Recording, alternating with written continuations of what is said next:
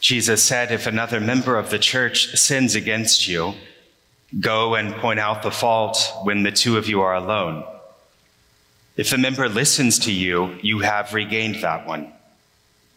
But if you are not listened to, take one or two others along with you, so that every word may be confirmed by the evidence of two or three witnesses.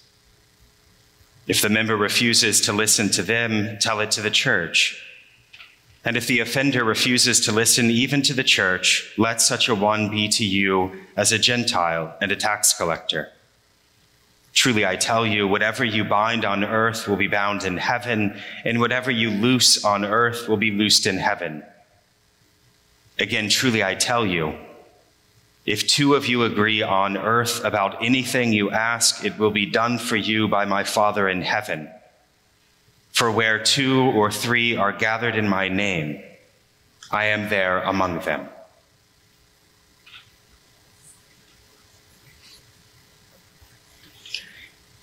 It's a gift to celebrate this Homecoming Sunday together with you, to begin this new program year, a new school year, a new chapter in our life together at St. James Church. You know, when the announcement was made at the very beginning of the summer that I would have the privilege to serve as your next rector, I said on that announcement video that I love being a priest, and that's still true. I love St. James Church.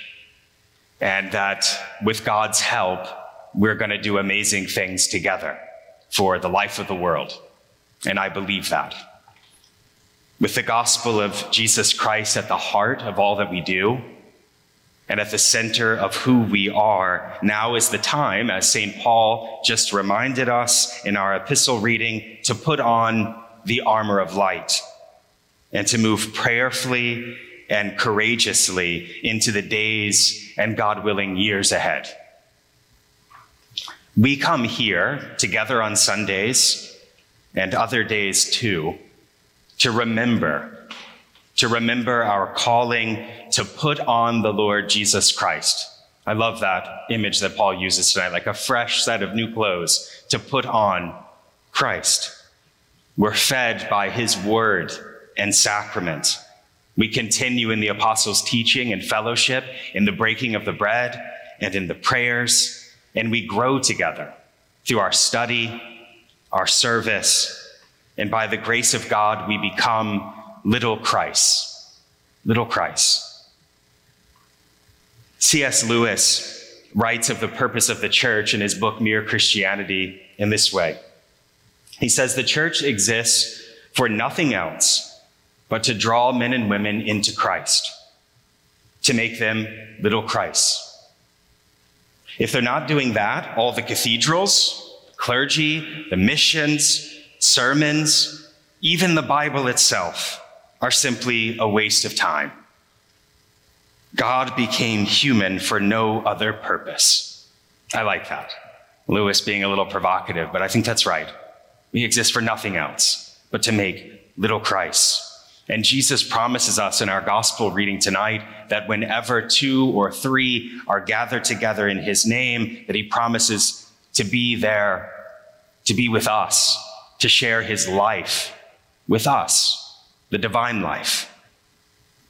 So on these Sundays, as we come around Christ in gospel, in our proclamation, in song, as we share in the real presence of Jesus in his sacrament, it's here in this place that we come into contact with the living Christ.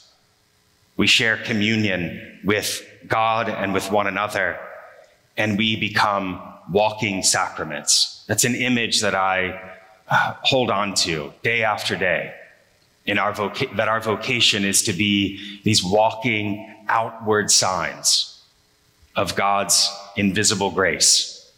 We become the sacrament as we leave this place. One of my favorite theologians of the 20th century was close friends with C.S. Lewis. His name was Austin Farrer. He was really C.S. Lewis's priest, visited him on his deathbed. But he writes this about this image of walking sacrament, that we would become so at home with the beloved, so attuned to the voice of Christ, so much friends of Christ, that we become transparent, constant channels of the love and peace of Christ. What a vision for our life together at St. James, that we would become so at home with the beloved, so attuned to the voice of Christ, that we would be these channels of the peace of Christ, that we would be outward and visible signs of love and of peace.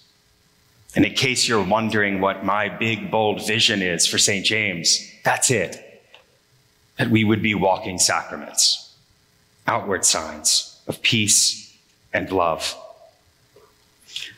It's a great story in this collection of the desert fathers and mothers that you maybe have heard before. Here's how it goes. This is a collection of sayings of 2nd and 3rd century monastic figures who went out into the desert. Abba Lot went to Abba Joseph and said to him, "Abba, as far as I can, I say my little office. I fast a little, I pray and meditate.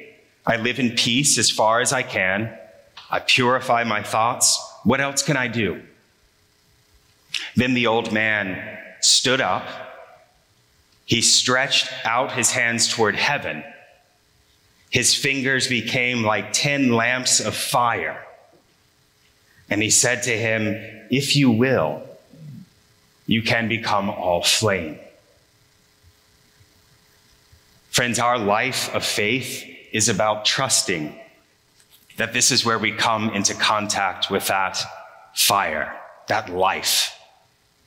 Right? This is so much more than a list of rules to follow, a kind of bland moralism, a set of doctrines that don't seem to have anything to do with real life, which I think doctrine actually does, but that's for another sermon and another time. But right, this is about becoming fully alive. Christ has come to share our humanity so that we wake up and we become alive in the spirit, and if we will, can become all flame.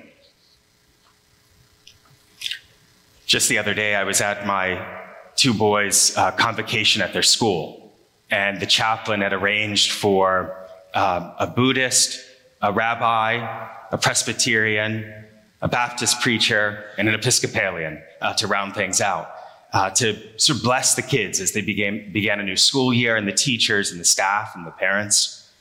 And the rabbi, he reminded us that the 15th of September begins the celebration of Rosh Hashanah, which is, the Jewish New Year, when God called all things into being. And he brought his ram's horn, the shofar, and admitted to not being very good at blowing into it, but he did a fine job. And he reminded us after blowing the shofar that the purpose is to say, wake up. He said, we can go through life in a sort of drowsy way, not paying attention to what matters most. So, wake up is the call for us as we enter into this new program year, to pay attention to what matters most and to listen for the whisper of the Holy Spirit in the depths of our hearts, calling us back to life, calling us to newness, calling us to renewal. So now is as good of a time as any to begin paying attention to what matters most in life: Jesus Christ, the Word made flesh, and his glorious kingdom. His kingdom that brings the fire of love to burn on earth as it does in heaven. His kingdom that comes to bring the eternal light that's coming to life in us. So tonight, let's stretch forth our hands, receive that light, that love, that peace. But remember to be careful, because we're touching glory. We're touching glory. And it will make us little Christ, walking sacraments, all flame.